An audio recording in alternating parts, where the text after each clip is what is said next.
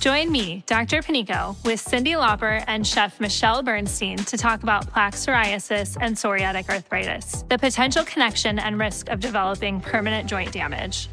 Cosentyx secukinumab is prescribed for adults with moderate to severe plaque psoriasis 300 milligram dose and adults with active psoriatic arthritis 150 milligram dose. Don't use if you're allergic to Cosentyx. Before starting, get checked for TB. Serious allergic reactions, severe skin reactions that look like eczema, and an increased risk of infections, some fatal, have occurred. It may lower your ability to fight infections, so tell your doctor if you have an infection or symptoms like fevers, sweats, chills, muscle aches, or cough, had a vaccine or plan to, or if IBD symptoms develop or worsen. Learn more at 1 844 Cosentyx or Cosentyx.com slash Cindy. Hi, I'm Josie. My daughter turns five today. I'm also an Ohio State Highway Patrol trooper. When you move over and slow down, you're making sure I can get home to celebrate with my daughter. When you see flashing lights, remember, they're not just roadside workers. Thank you for moving over and slowing down. Welcome to The Megyn Kelly Show, your home for open, honest, and provocative conversations.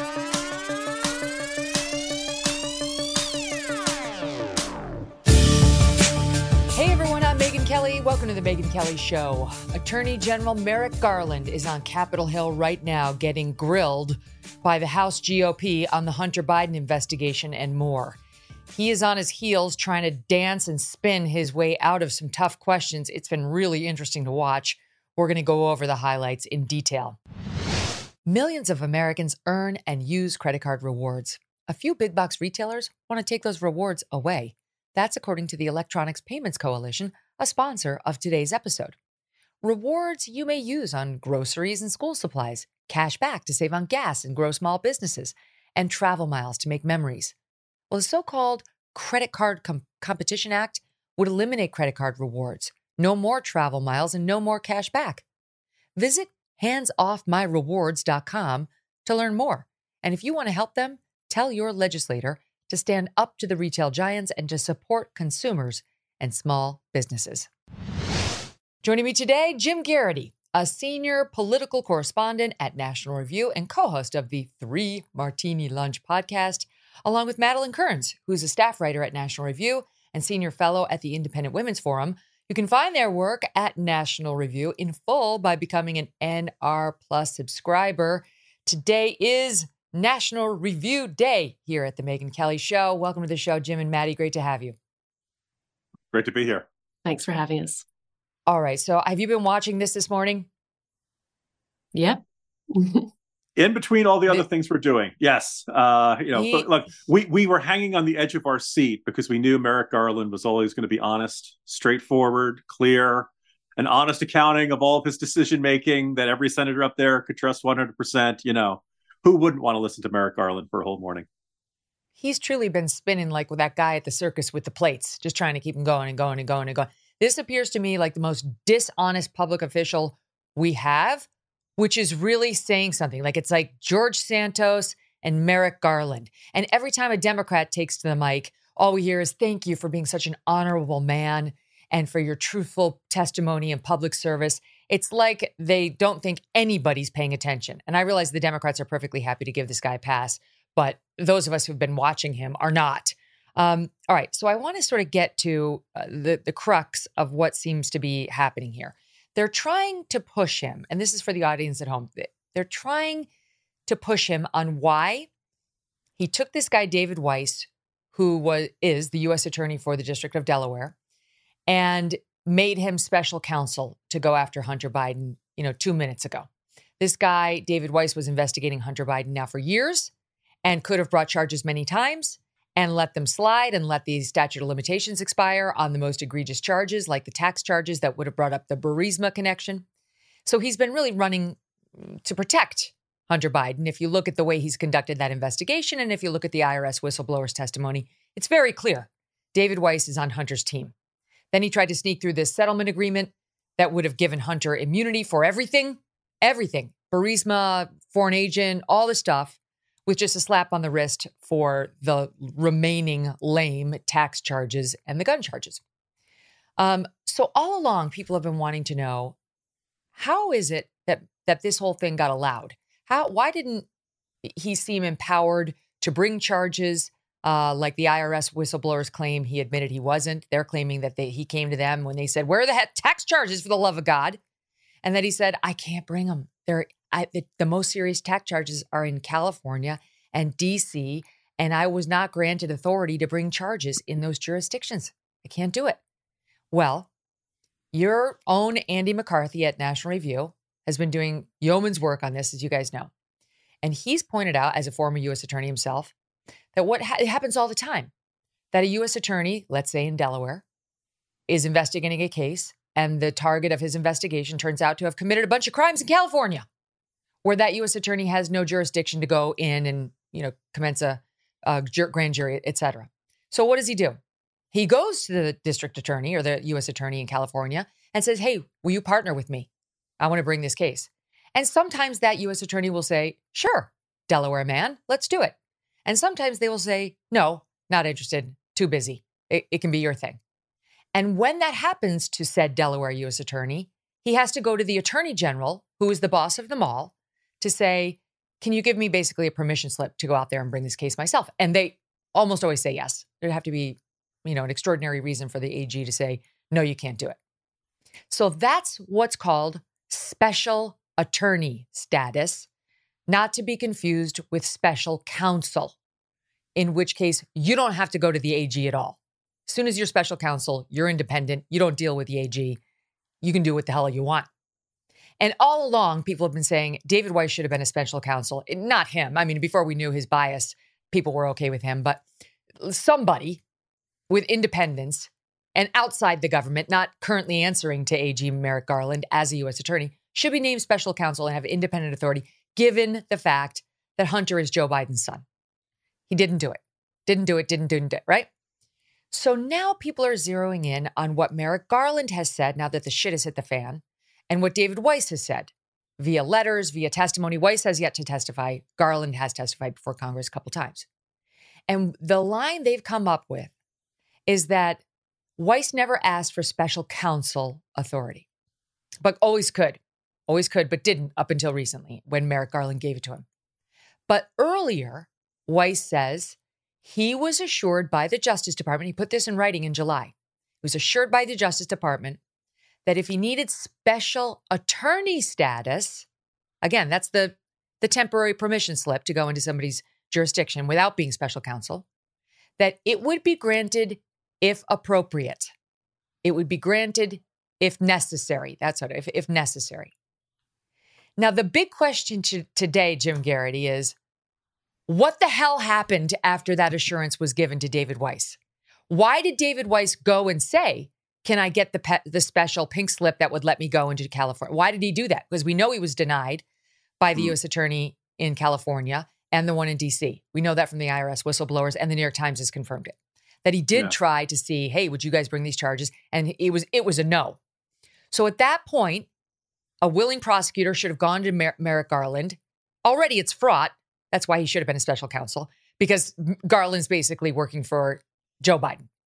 So it's fraught because you're basically saying, can you give me the special permission slip to go prosecute the, the president's son? But in any event, he should have done that. And he seems to be claiming he did something like that because he went to Merrick Garland and said he was told he'd get the special attorney status if it was necessary. Well, what what happened next? Mm. Did you then bring a case. Oh, wait, you didn't. You let the statute of limitations expire in California and you let it expire in DC. You you appear to have done nothing. So what did if necessary mean? Did Merrick Garland want more assurance cuz what he's saying today is I didn't interfere. I was so hands off. I treated it like plutonium. I didn't mm-hmm. come anywhere near it. Well, then what did if necessary mean? How what did David Weiss have to prove to get to the it's necessary, go ahead and bring the case? Is it on Merrick Garland, who wouldn't say, yes, we're at the necessary point?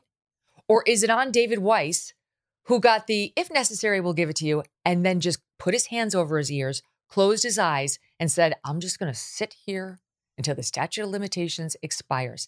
Either way, my main takeaway from listening to Merrick Garland wiggle and worm on the Hill today, Jim, is he's a snake and a liar and is doing everything in his power to obfuscate real answers on how this all went down and why the most serious charges against the president's son are no longer possible because the statute of limitations has run. Mm-hmm. Uh, I mean, look, I, I, think the I can try to decide whether it's worse if Merrick Garland and Weiss actually did agree on what if necessary meant, uh, and that they both had this idea that the threshold would be so high we have incontrovertible evidence that Hunter Biden committed the Texas Chainsaw Massacre, and therefore we simply have to mm-hmm. prosecute on these charges, you know, or whether you know Weiss had one idea of what if necessary meant, and Merrick Garland meant no, no, no. I only want you to do it if it was two chainsaw massacres down in Texas. That that's the threshold. My idea of what, how bad it's got to be before we prosecute Hunter Biden. Look, I don't begrudge any prosecutor for having a certain, you know, uh, reluctance or churning in their stomach and needing acid when the case involves the son of a president. You know that anything you do is going to be interpreted be political. It's going to be interpreted as either being targeting the president's son or it's going to be interpreted as uh, sparing the president's son. But this comes with the job. You you don't really are given you're not really given the option to opt out of cases involving the pre, you know the president's family. When Merrick Garland took that job, first of all, I mean, Democrats treated him as if he'd been resurrected from the dead after he had had his Supreme Court nomination uh, derailed by the GOP Senate a couple of years earlier. And he had, you know, a thousand times sworn that he was going to be the nonpartisan, down the middle, balls and strikes. You wouldn't even think of him as a Democrat. You would just see him as the nation's chief law enforcement officer, and he was never going to allow Biden to imp- uh, influence him, and Biden was never even try to influence him, and all that stuff. Well, that's not what we've gotten. What we've, you know, both from IRS inter- whistleblowers, and also these very odd decisions that keep being made by Merrick Garland including spending, I mean, really months insisting that David Weiss had all the authority he needed and that there was no need to have a special counsel in this case. And anybody who was claiming otherwise was, you know, uh, cuckoo for Cocoa Puffs. And then, like that, we have turned him into a special counsel. Therefore, he totally, now he really has all the authority he needs trust us, there was nothing wrong with the previous arrangement, but we totally felt right. the need to change it anyway. There, there's a contradiction there. They've never really even tried to explain what that was or something. Um, Weiss comes across as somebody who is torn between the the mountain. Uh, look, you know, I, I was going to try to think of a kind of a scandal that Hunter Biden has not gotten himself into in the past couple of years you know the, the, drug use the impregnating the stripper the fight over child support like that's that none of that stuff's even criminal but that's there. Then there's the shady business practices. Then there's the huge gifts from foreign businessmen. Then there's the question of whether they should have registered for the lobbyist. Then there's the question of the gun and unlicensed like like there's just a long stack of potential law breaking and scandals and unsavory behavior. And you get the feeling that Weiss just wanted to, to, pick and choose stuff that would be bad, but not too bad and that would yes. result in a fine, result in a plea bargain, something where you could say, see, we went after him, get off my back. And that, you know, it would never really cause any significant headaches for that. And Hunter Biden had one of the world's most generous plea deals on the table, and somehow he managed to screw it up because his lawyers believed, oh, this also means we can't be prosecuted for anything else we've ever done in the past or in the future. This is literally a get out of free get out of jail free card for Monopoly that they wanted. Anyway, I've ranted long enough. I'm going to let Maddy take a few whacks at this pinata. Uh, but it just seems like an unbelievably ridiculous situation. And the situation Merrick Garland assured us that he was never going to find himself in. And by the way, I just want to clarify too. David Weiss, in his letter to Congress in uh, July, said, I, I was granted, you know, full authority, right? Um, the ultimate authority, and told I'd be given special attorney status. Uh, this uh, I'm calling it a pink slip to go visit somebody else's jurisdiction. It's not as big as special counsel, but it's sufficient to go in and prosecute if necessary, right? That's what he said, if necessary.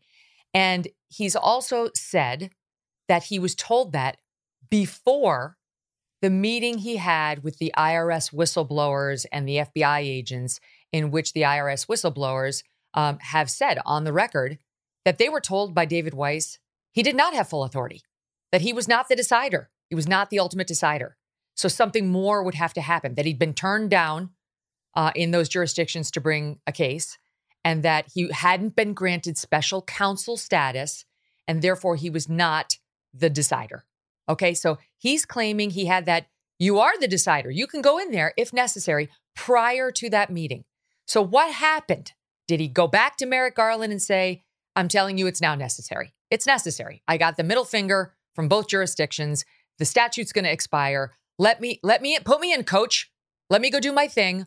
Or did David Weiss cover his eyes and ears, sit tight in Delaware, surrounded by absolutely no Delaware uh, and Joe Biden connections, Hmm. and wait? Just watch his the clock, right? Just tick tock until the most serious charges were gone.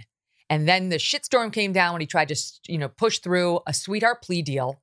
And only when he got caught did he bring these lame gun ch- gun charges and say, "Okay, I'll be special counsel on on what's at whatever's remaining in the tax lane." Maddy, I want to play a little sound before I get you to weigh in.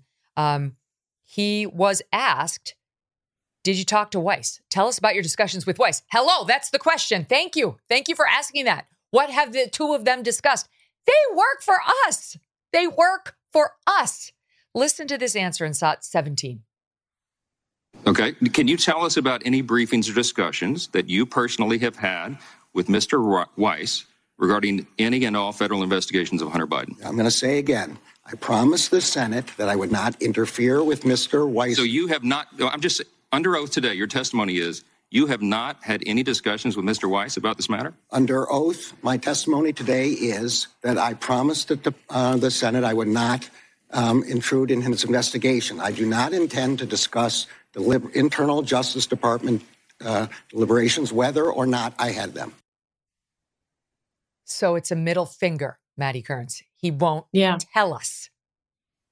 Yeah, I mean, it reminds me of how Biden's handled uh, these accusations, and that he said he's not had any discussions with his son Hunter. It's very difficult to believe, but I think what Merrick Garland has going for him here, at the risk of sounding credulous, is that he is very mild mannered. He can appeal to this reputation he has as being a moderate, being a straight shooter. It's not actually all that dissimilar to Joe Biden. You know, during the 2020 campaign, it was old, nice Uncle Joe. He's a nice guy. Never mind that he lies through his teeth. And I think that's what's going on here as well. I mean, anyone who's had any dealings with a big grinding government bureaucracy will have run into the answer to a question oh, that's not my department. I don't deal with that. I don't know about that. And the question that obviously comes to mind straight away is don't you people talk to each other? Obviously, in that case, the explanation is incompetence. I don't think Merrick Garland is seriously trying to say that he is incompetent. But I think what he's doing here is he's suggesting that there's a an element of professional distance that he's had between himself and David Weiss. It was the appropriate thing for him to do, he's saying, in this situation, to take a step back for all the reasons that we've brought up about the, the closeness and proximity of the Biden DOJ investigating the Biden family. And so he's saying, you know, I left it to David Weiss, I left it to this Trump appointee, and I really didn't have much to do with it. And as soon as you start to press down in that, he he's yeah, as you say, a middle finger, none of your business. Um, that you know, I, I don't have to comment on that. It's it's contemptuous, frankly. Mm-hmm. And here he is getting questioned by Representative Bishop on the fact that the statute of limitations is now passed, right? Like, I mean, truly, the statute of limitations is is expired on the char- the tax charges that would bring up Burisma. And I mean, it does seem very clear why that was allowed to happen. That's the best way of protecting the so-called big guy, which we know from the IRS whistleblowers. The team investigating Hunter Biden was told, "Don't go there. We're not doing anything that asks about Joe Biden." Period. So here he, Merrick Garland, got asked a bit about the statute of limitations expiring in SOT 19. Are you aware that statutes of limitations have been allowed to expire while the matter was under investigation? The investigators were fully familiar with all the relevant law. I'm not asking for the excuses. I'm They- asking whether you're aware of that fact, sir. I'm going to say again. I'm going to say again and again if necessary. I did not interfere with, did not investigate, did not See, those are, those are statements in response to other questions. Those- Everybody in the country now knows who's paying attention to this that the Justice Department permitted statutes of limitations to expire. Every lawyer who's ever practiced understands the implications of allowing statutes of limitations to expire. Do you not even know as you sit here whether that occurred or not? prosecutors make appropriate determinations on their own. In this case, I left it to Mr. Weiss whether to bring charges or not. That would include whether to let statute of limitations expire or not. It's it's the, you know, what was it, Sergeant Schultz, Colonel Schultz? I can't remember his rank. I know nothing, nothing. Remember F Troop, right? Wasn't it? Was it F Troop, Jim Geraghty? You're my Hogan's Heroes. Maddy's like, Hogan's what the Heroes. hell are you talking about? Hogan's Heroes. Thank you, thank you. Uh, yeah, uh, you know, in in that last comment, Maddy made something very important, saying that it was contemptuous. Indeed, contempt of Congress does seem like an appropriate term to be throwing around here. Um, and and also, I think this like the, the point earlier about the reputation that Merrick Garland has, that he's not seen as this diehard partisan bomb thrower. There are a lot of figures in Washington, particularly on the Democratic side of the aisle, who have a reputation as a moderate. And what they mean is that they are moderate in their tone, maybe moderate in their personality, moderate in the way that they speak and make their arguments and, and all that kind of stuff. They're they're pleasant people. You could invite them over for dinner and you would not have any uh, thrown objects or knocked over drinks or, or anything like that. That doesn't necessarily mean that they are moderate in their policy or ideology or in their actions. And a lot of Democrats, you know, benefit from that blurring of the distinction of what is moderate. Um, and I think you know Biden is a good example of this, but also I think Merrick Garland is one. Is that you know he seems very calm in that in his those those clips that you've played, but in one of them he's saying like, look, I know I just took an oath to tell the truth, the whole truth, and nothing but the truth, but I've just decided that my conversations with other people at DOJ they just got to remain private, and I'm not going to share them with you. In a way, it's sort of like an assertion of executive privilege, but there's never been an executive privilege applied to the attorney general. Like he doesn't have his own ability to say, "Yes, you know, sorry, legislative branch, you're not allowed to hear about that. That's just too secret for you." Right, they're the involves- oversight committee. Yeah, you know, unless it was like classified information or something like that. And even that you can do at a closed hearing. Um, and then his next statement was kind of this total non sequitur when the question is like, look, you know, at minimum, like, did everybody know what the uh, statute of limitation expiration date was? Were people aware of the fact that they were on a ticking clock? How did you miss something like this? And his attitude is like, look, I was not going to contact them about anything, including when they were no longer going to be able to bring charges. By the way, I think everybody knew darn well, you know, like the argument is that this was deliberate, that this was like, ah, you know, we we found all this evidence. We could have made a case against Hunter Biden, but ah, forgot to check the calendar. What are you going to do? had We him. should have taken that long weekend, you know. They had him dead to rights. The IRS whistleblowers made that very clear. It was an extremely strong case. Here's Jim Jordan speaking to the expiration of the statute uh, in SOT 21. What I'm wondering is why you guys let the statute of limitations lapse for those tax years that dealt with Burisma income. There's one more fact that's important, and that is that this investigation was being conducted by Mr. Weiss, an appointee of President Trump. You will, at the appropriate time, have the opportunity to ask Mr. Weiss that question, and he will no doubt address it in the public report that will be transmitted to the Congress. I don't know the answer. I don't know the answer. So you're uh, great saying that we're going to get a chance to hear from Mr. Weiss directly, uh, Maddy, which is exactly what we need. But you know exactly what's going to happen when David Weiss gets in front of Congress. I'm I'm not at liberty to discuss that. Uh, that's a private matter within the Justice Department. Um, uh, that would reveal uh, attorney work product. He's not going to. I don't. There's zero chance David Weiss is going to illuminate anything willingly. Yeah, I think these are questions that Garland just obviously hoped and fully expected before the plea deal fell apart in July that he was never going to have to answer. That's the reason he doesn't have an answer to them, is because he's sitting here thinking, oh, this is, you know, I don't want to be here. I don't want to be dealing with this. I I thought I had had this under wraps, and he- here I am today. And it it comes through. And I think like like I was saying, with these grinding bureaucracy bureaucracies, you you can get on the phone and the person says, "Oh, I'm sorry, like that's not my department. Let me just."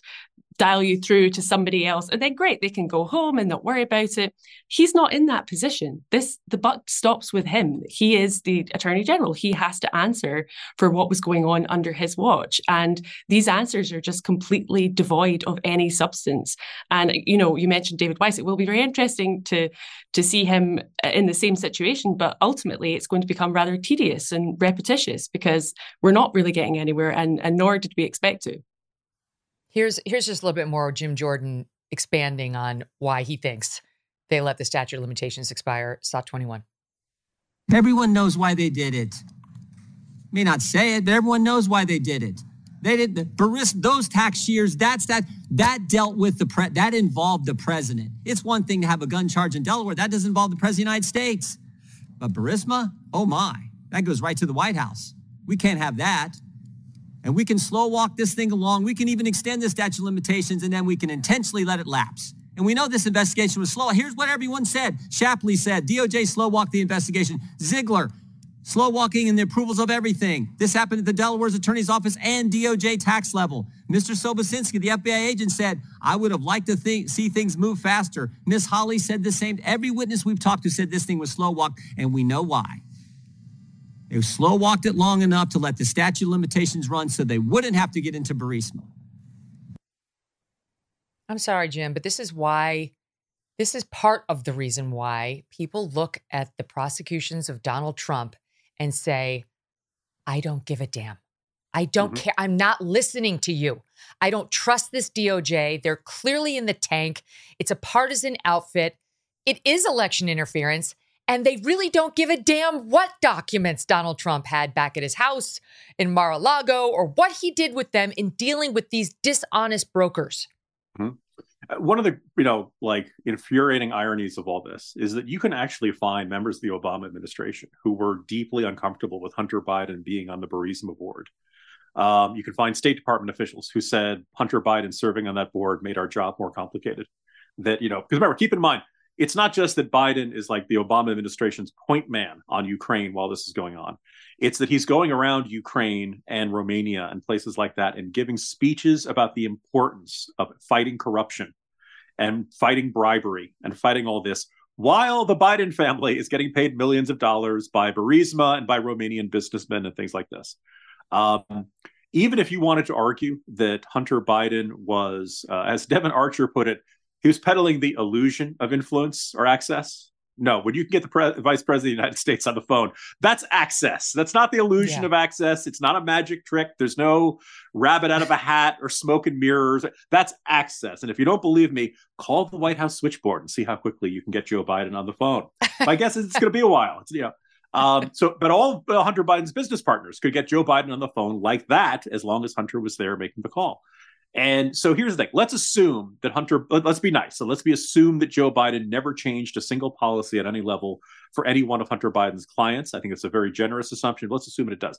It's still really bad for the country if the son of the vice president is going around to every shady businessman on earth and saying, hey, you got problems with the US government? I could fix you with that. I could put you on the phone with my dad just as soon as you send the fee. And like that's that, you know, particularly when the vice president is running around Europe saying we have to fight corruption and we have to fight bribery. Like you could not have a greater, more glaring contradiction for this. And one of the things I've, I've kind of believed was always at work in the entire discussion of Hunter Biden. Before the 2020 election, I did this whole long timeline of basically everything that was publicly known about Hunter Biden's work, going back pretty much to his graduation from law school. He worked for MBNA, big bank in Delaware that clearly wanted to have a good friend to Joe Biden. He was a lobbyist. He says he never lobbied his father. Fine. I, I put out that like hey chris dodd this is your buddy joe's son hunter. Hey i want to i got an earmark i want you to put in. Like i, I don't think that was nearly as it um, but you know he's always been cashing in on the family name. He's always had a job that in one form or another was around deal making that had people who had interest in front of what his dad could influence in federal policy. And you know going back years it's you know i think some study looked at members of, of congress and found that like 80 of them and about evenly split had a family member or spouse on their office staff, campaign staff, super PAC staff, or something. Everybody's got an idiot nephew. Everybody's got an idiot son who needs some job. Most people are like, okay, it's not good, it's not great, but that's relatively harmless. That's what kind of happened with Hunter Biden year by year, decade by decade, in which what he was doing got more and more entangled with what his dad was doing. And the only thing he had to offer, Burisma, or you know Kazakhstani real estate developers or Chinese financial. He, you know, he didn't have any skills or knowledge or anything like this. The only thing he had was his access to his father. That was his benefit. That was his value. That and the family name. And what had happened is it got worse and it got worse and it got worse. And there was never any limiting principle. There was never any red line where it's like, no, you can't do this anymore, son. And so you have a situation in which Vice President Biden, and then later, you know, in between years, and then you know, is on the phone with Hunter Biden's clients, allegedly just talking about the weather. Right. Sure.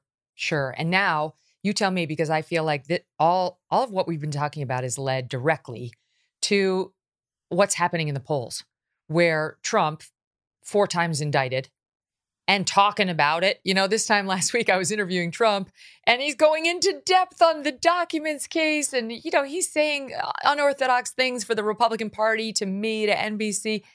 He is up four points now over Joe Biden in the general election.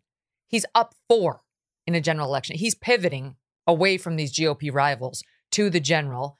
And it's working because in the Harvard Harris X poll that just came out, uh, Trump in a head to head matchup with Biden now. And we've seen Trump up maybe one, maybe tied, some Biden up one. Trump's up four over Joe Biden. Haley's up four over Joe Biden. Tim Scott's up two over Joe Biden. And in, while it's not in front of me, I believe this poll showed Ron DeSantis losing to Joe Biden um, by four. Yeah, Ron DeSantis losing to Joe Biden by four. So, Maddy, the viewers are not getting this story about Hunter and Joe and so on shoved down their throat the way they would if this involved Republicans. But it's, I think it's reaching critical mass to where the mainstream ha- has had no choice, especially with the impeachment, but to cover it. And even before the impeachment, people are starting to get it with the indictments, with the with the fallen apart plea deal.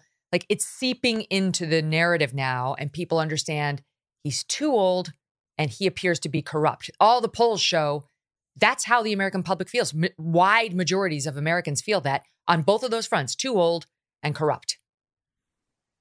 Yeah. And I think with this particular eh, case, what you're seeing is the blatant flagrant hypocrisy as well. You know, I mean, the the Republicans really are trying um, or, or, I think all the other Republican candidates, but Trump, really just are like, please, no more impeachments, like the no more indictments. This is this is just not helping us because what it does is it creates um, a narrative where Trump is the is the grand victim of this partisan conspiracy, this the establishment, the deep state, they're out to get him. Um, and as you say, this just this just helps him. It gives him free publicity.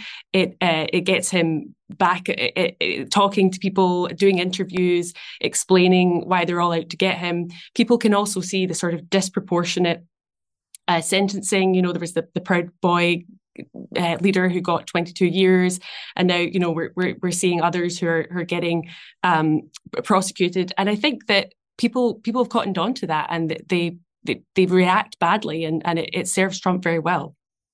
Mm. It's really disheartening. And I am excited to see some tough questions going by these GOPers to Merrick Garland. So often it's uncoordinated and it's totally ineffective. Um, and now, you know, one of the questions they're asking is, well, why did you ultimately make him special counsel? After all was said and done, you know, if special attorney was good enough and he was had the ability to prosecute anywhere at any time, why was special counsel necessary? And he just keeps saying he asked for it. Yeah, he finally asked for it. I mean, I think we have that shot. Do we have that shot, Deb? On July 10th, 2023, David Weiss wrote the uh, Senator Graham and said, I have not requested special counsel designation. August 11th, you announced that he's now the special counsel. What happened in that 31 days? As I said publicly several days before my announcement, I think three days, Mr. Weiss had asked to become special counsel. He explained that there were, uh, he had reached the stage of his investigation where he thought that appropriate. What stage is promised, that? I had promised to give him the resources he needed. What stage is that? He'd reached the I'm, stage. I'm, After five years, what stage are we in? we in the beginning stage, the middle stage, the end stage, the keep hiding the ball stage? What stage are we in? I think uh, this one I would go back to the videotape where I said I'm not permitted to discuss ongoing investigation. Well, that isn't that convenient. Something changed in 31 to 32 days from July 10th to August 11th. I think it's two brave whistleblowers came forward and a judge called BS on the plea deal. You guys tried to get past them. That's mm-hmm. what I think happened. Thank God for Jim Jordan. Honestly, like he's very effective. He's like he knows how to question. He zeroes right in on it, and I agree with every word he just said. Because what else? What else changed? Nothing else changed. Nothing. I mean, and and to now get special counsel status once the the charges in California and DC are expired. Oh, oh, that's really helpful. What? Why the hell does he need it? Uh, and I, by the way, why did he need it? Like it wasn't for independence, right? Because Merrick Garland's been saying all along, we're not talking about it. We're not talking about it. He's fully empowered. So why the hell did he need it? Why? Eh, none, none of this is making sense unless you listen to what Jim Jordan said. What Jim Jordan said makes perfect sense. It explains everything. What Merrick Garland and David Weiss are trying to do is dance on the head of a pin and they're they're falling off. It's very obvious to anybody paying a modicum of attention. Stand by, Jim and Maddy stay with us. We'll be right back after this. Recession and inflation are here. Gas, housing, and everyday goods are up, way up. And you want to be ready for any situation. So, what would you do if there's no food on the shelf? ARC Heirloom Seeds are here to help. Did you know 99% of seeds sold today can't reproduce? With heirloom seeds, you only have to plant once. Then you can grow year after year, giving you and your family stability and security because things are getting crazy out there. Our all in one seed kit provides everything you need to grow your own food. This premium seed kit has over 65 varieties, 50,000 seeds, and stores for 15 years. You'll also get our exclusive seed guide to make growing a no brainer. ARC Seed Kits is a family owned and operated business and the most trusted name in the nation for over 15 years. Our mandate is to get heirloom seeds into every home in America. Go to arcseedkits.com today and get free shipping by entering promo code podcast. That's arkseedkits.com, promo code podcast. Get your seeds, get prepared, get growing. arcseedkits.com.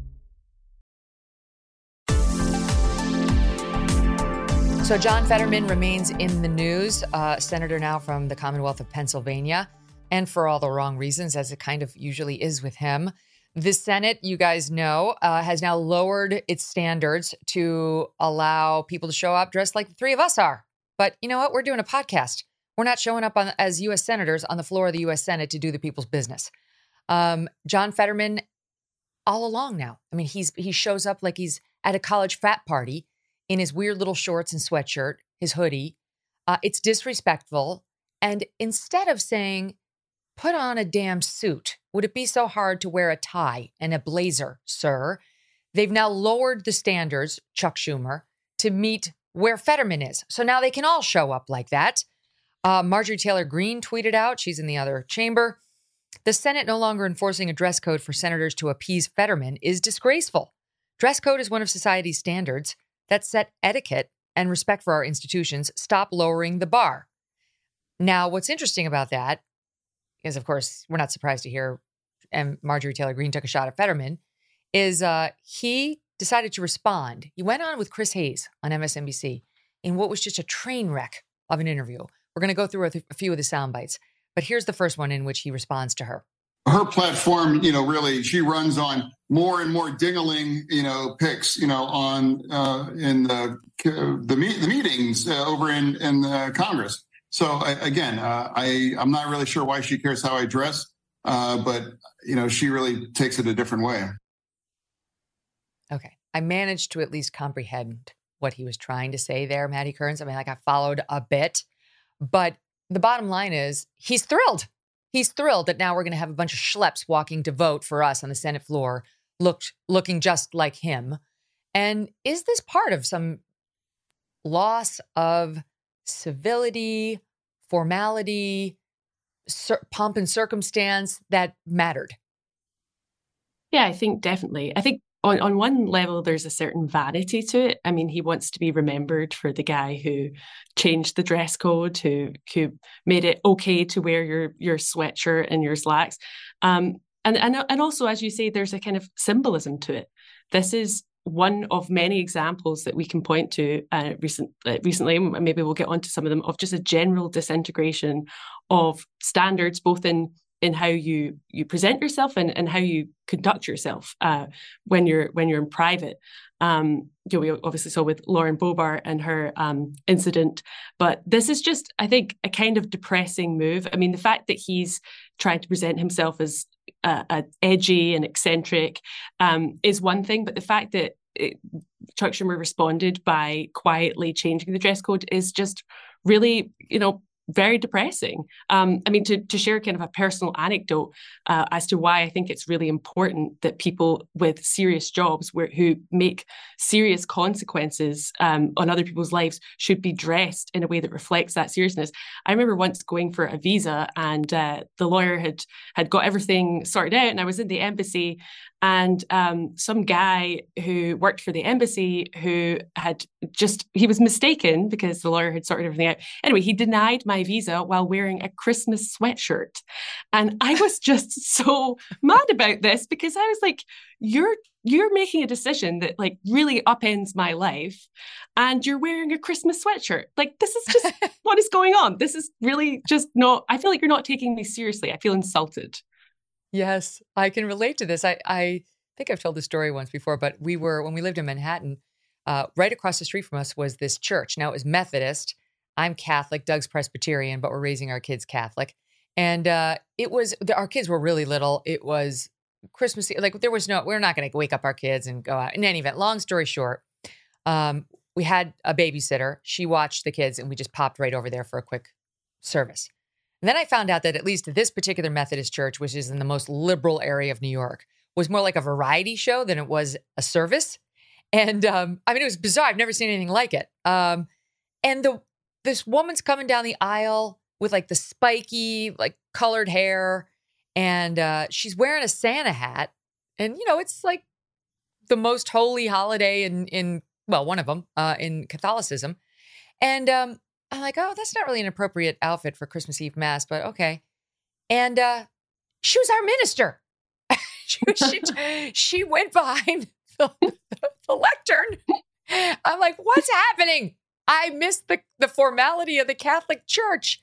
But this is kind of, it's a pattern, Jim Geraghty, where, you know, again, I feel kind of hypocritical because I wear Lululemon every day, but I'm doing a podcast if I were doing US Senate work, I would be in a proper suit.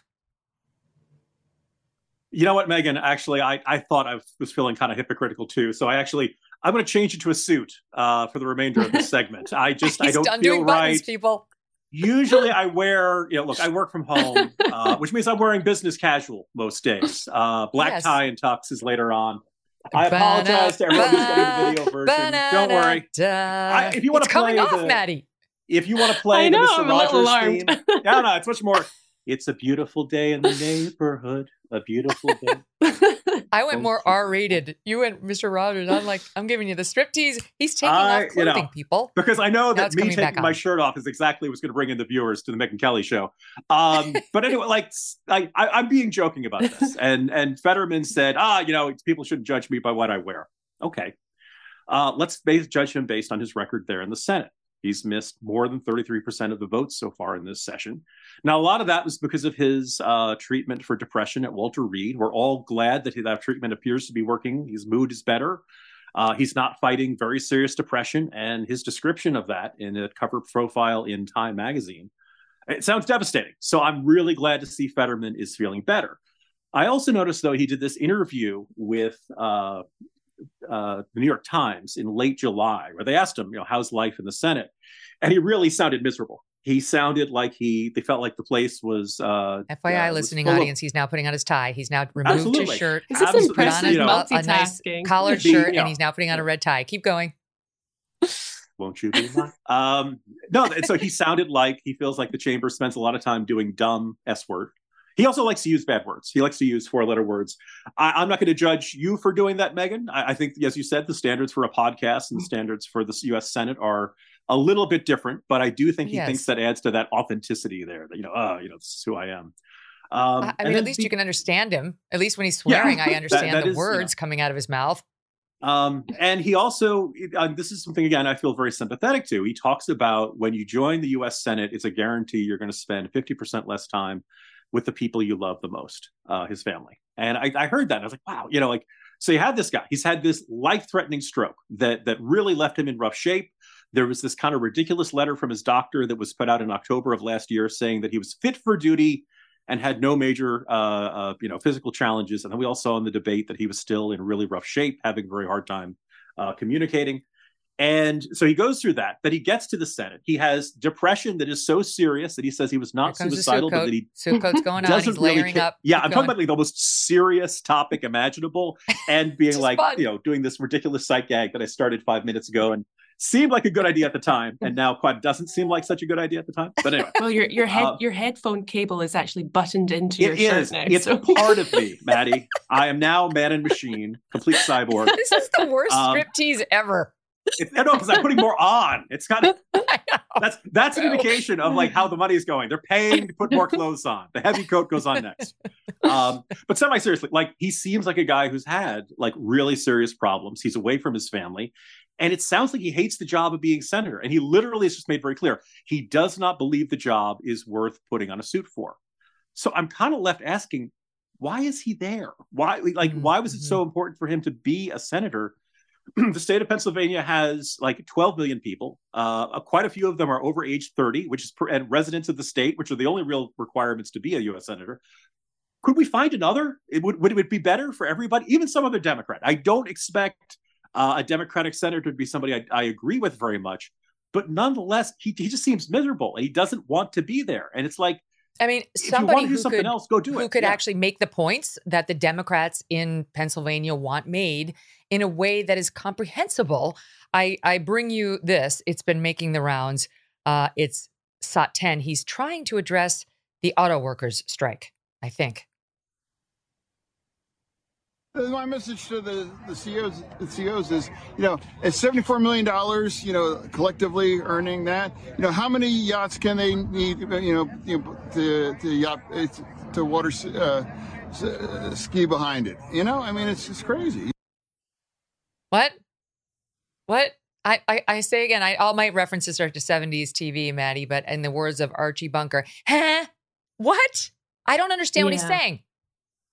No, me neither. I don't think anyone understands what he's saying. I'm not sure even he does. I think this is the issue when somebody who's had a stroke, who you know, you you, you worry understandably that they're not going to be able to do the job, then does the job anyway. And watching that clip, my first response is just, you know, as a human being, it's hard to watch. It's hard to watch somebody try to express himself publicly and, and fail so desperately. Um, well, obviously, Biden already does that on a sort of daily basis, but at least he kind of can finish a sentence.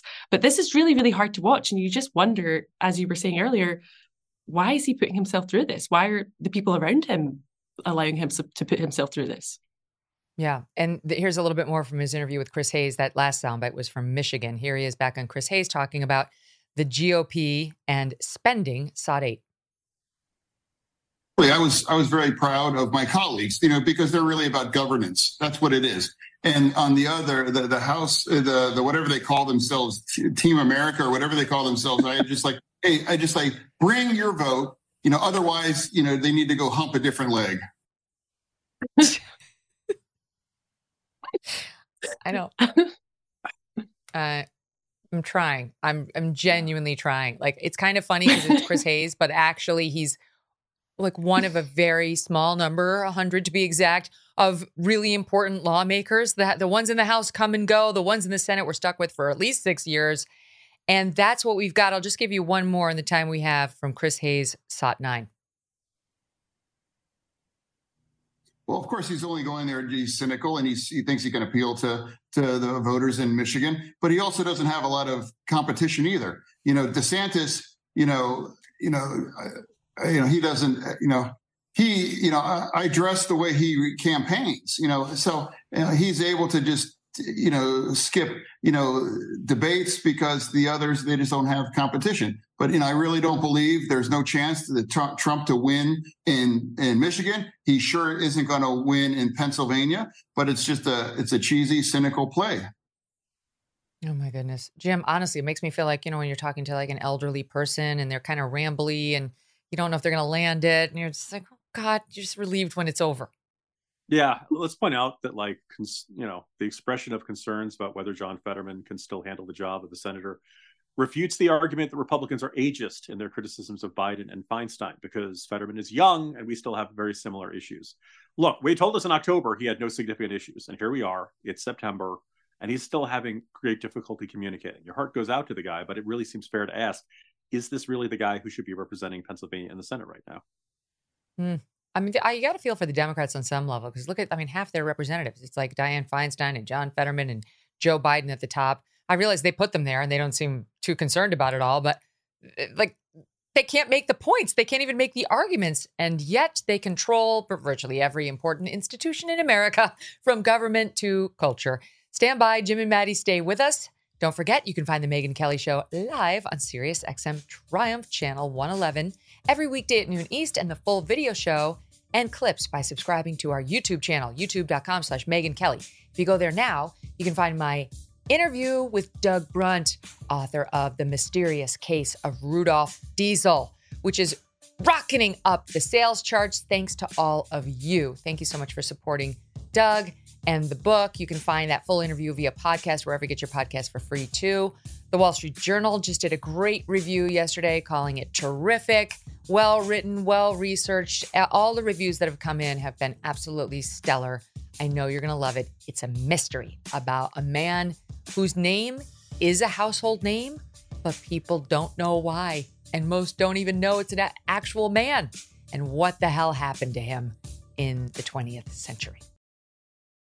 A beach trip turned breakdown is a drag. Summer can really take a toll on your car with broken AC, overheating, and electrical issues. An AC compressor can cost over $900. A condenser can be over $800. Even a window switch motor can cost you $500. So shield yourself from expensive car repairs. Car shield yourself, that is. Go online today for 20% off. carshield.com slash Carlson. CarShield is here to help you get back on the road ASAP. CarShield gets its A rating from the Better Business Bureau by doing just that. Their experienced phone representatives will answer your questions and set you up with an affordable plan that fits your financial needs. Ask them about services like 24 7 roadside assistance, courtesy towing, and rental car options. If your car is 20 years or newer, visit carshield.com slash Carlson to get 20% off. That's carshield.com slash Carlson. Again, carshield.com slash Carlson.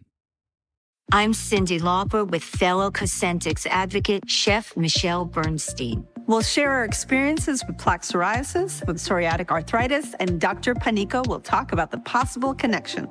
Cosentyx secukinumab is prescribed for adults with moderate to severe plaque psoriasis 300 milligram dose and adults with active psoriatic arthritis 150 milligram dose. Don't use if you're allergic to Cosentyx. Before starting, get checked for TB, serious allergic reactions, severe skin reactions that look like eczema, and an increased risk of infections, some fatal, have occurred. It may lower your ability to fight infections, so tell your doctor if you have an infection or symptoms like fevers, sweats, chills, muscle aches, or cough, had a vaccine or plan to, or if IBD symptoms develop or worsen. Learn more at 1 844 Cosentyx or Cosentyx.com slash Cindy. All right, guys. So while we're on the subject of politics and struggling to get sentences to go in the right order and to come out as you want them to, uh, we would be remiss if we skipped right over the President of the United States, who spoke at the UN on Tuesday and seemed yet again, again to freeze up in the middle of his speech. Satu. Simply put, the 21st century 21st century results are badly needed. They're needed to move us along. That starts with the United Nations. Oh uh, it's just, it's getting hard to watch. And yet, what they're asking us to do is watch it not only for two more years at the end as his term ends, but another four. I mean, it just seems an obvious impossibility, Jim. Yeah, I think eh, look, it's not just the fact that Biden turns 81 in November.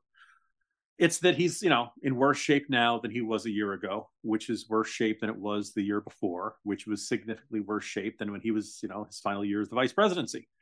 And so we can extrapolate from that. Chances are he's probably not going to be in a better shape a year from now and run, you know, late October, November of 2024 rolls around. He's probably going to be in really rough shape. And so this, um, you know, the idea that that, that was fascinating is there's a CBS News poll that came out just this weekend. You add it up, 66% of Americans are not sure he's going to finish his next term. Something like 40% think he won't. They think he will either uh, I imagine, pass away in office or need to step down because of health and uh, other issues.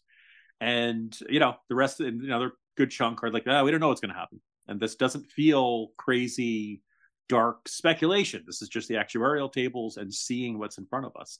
Yesterday, I kind of went through this thought exercise. Imagine some, you know, generic governor, Democratic figure who, you know, Biden chooses not to run, Harris chooses not to run, and they just run any old Democratic governor. Well, any old Democratic governor would not be in their 80s. Any old Democratic governor could probably give a speech without being utterly reliant on a teleprompter, as we saw in that clip. Uh, any old Democratic governor would probably not just randomly say, "You're a lion, dog-faced, pony, pony-faced soldier," or some, you know, or some weird comment like that. Uh, any old generic Democrat would probably not make up stories about getting arrested to visit Nelson Mandela or used to drive a tractor trailer or any one of these other stories that Biden makes up that there's no historical record of that that, that, looks bad. Uh, and just kind of to bring us full circle on what we talked about earlier today, any other Democratic official does not is not running on gun control while having a son arguing that U.S. gun laws are illegitimate, unconstitutional, and uh, in court for you know three three charges related to guns isn't running around the country boasting that they've strengthened the IRS, while their son argues that the IRS is bar- partisan, biased, and uh, illegal, and violates all the laws and, and all that kind of stuff. Um, you know, the, the anybody else you nominate probably knows how many grandchildren they have, right? I mean, like that, that really, mm. Biden has the advantages of incumbency, but he really brings some unique weaknesses to the table in a 2024 campaign. You know that poll I mentioned, Maddy, earlier, showing Trump up four over Biden. Um, asked about age. Do you think Joe Biden is showing he is too old to be president, or do you think he is showing he is fit to be president? 93% of Republicans say too old. 42% of Democrats say too old. 75% of independents. Those numbers do not spell a second term. They just they don't. Um, and they are factored in with the corruption as to why, you know, he's now starting to lose on the generic battle ballot to not just Trump, but Haley and Tim Scott. If I forgot Tim Scott was running. I don't like Ron DeSantis. No, because he's carved out an area that's more, you know, conservative, probably right. These others are more moderate on some of these issues, beloved by the Democrats. Um, but in any event, it's factored in. But I wanted to get to this Maureen Dowd column. You know, Maureen Dowd wrote. She writes for the New York Times, and and uh, she's an opinion columnist. And it was after the Maureen Dowd column saying, "My sister, who's been um, like a fan." It, it now thinks he's absolutely disgusting because he won't acknowledge his seventh grandchild that he did it. So she's got some power. He's clearly reading mm-hmm. Dowd and affected by her. So here's what she writes. I got to put on my readers. My eyes have been bothering me, so I'm going to read this with my readers, which I kind of like. Kind of makes me feel smart. Um, okay. This is her conclusion about what's wrong here. Staff need to let Biden out of the virtual basement. My God, really? She talks about how he, he gave a speech on Bidenomics at a community college in Washington suburb on Thursday. Uh, he remarked that I, I, he wished he could he could do something, but I'll get I'll get in real trouble if I do that. Dude, you're the leader of the free world, she writes. Since he became president, Biden has sharply curbed how much he talks to the press, rarely giving interviews. Uh, then she she says, when I watch him cut himself short or get sh- cut short by the staff, I get an image of a yellow lab gamboling smack into an electric fence, gamboling, she writes. When the president stops himself and says, Am I giving too long an answer? Or maybe I'll stop there, or I'm going to get in real trouble. He seems nervous that his handlers might yank his choke collar if he rattles on. She goes on and says, The politician who has always relished talking to people, helping, or being around people, seems sort of lonely. Seems sort of lonely, even without the mask. It's as though he's still hidden away. Uh, he seems more timid, more cloistered. And when he's more isolated, he seems sadder. Uh, she writes that his overprotective staff has gotten into his head. I know he gets frozen on Hunter questions, but he can't hide from them forever either. The president's feelings were no doubt hurt the other day by the Washington Post column by David Ignatius, in which he said he shouldn't run and neither should Kamala Harris.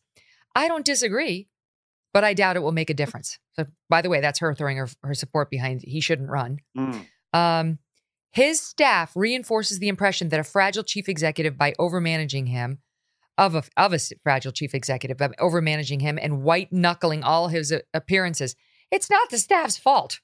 And then there's this I've covered Biden for 35 years. He has always been a babble merchant, prone to exaggeration and telling stories too good to be true, saying inexplicably wacky things. So when he acts like this now, it shouldn't be attributed just to aging. Certainly he has slowed down, but his staff has exacerbated the problem by trying too hard to keep him in check. Americans know who Uncle Joe is, quirks and all, slower and all. Let them decide. Biden needs to start looking like he's in command. His staff is going to have to roll with him and take some risks and stop jerking the reins. Let Joe out of the virtual basement. What do you make of that assessment of this problem and the proposed solution? Well, I think that if anyone has uh, an idea of the full extent of Biden's limitations, it will be his staff. Um, this is these are the people he's dealing with on a daily basis. These are the people who have to brief him, prepare him for his speeches, his visits, and I think the warning sign isn't he just has really he just has a, a, bunch of control freaks in the White House.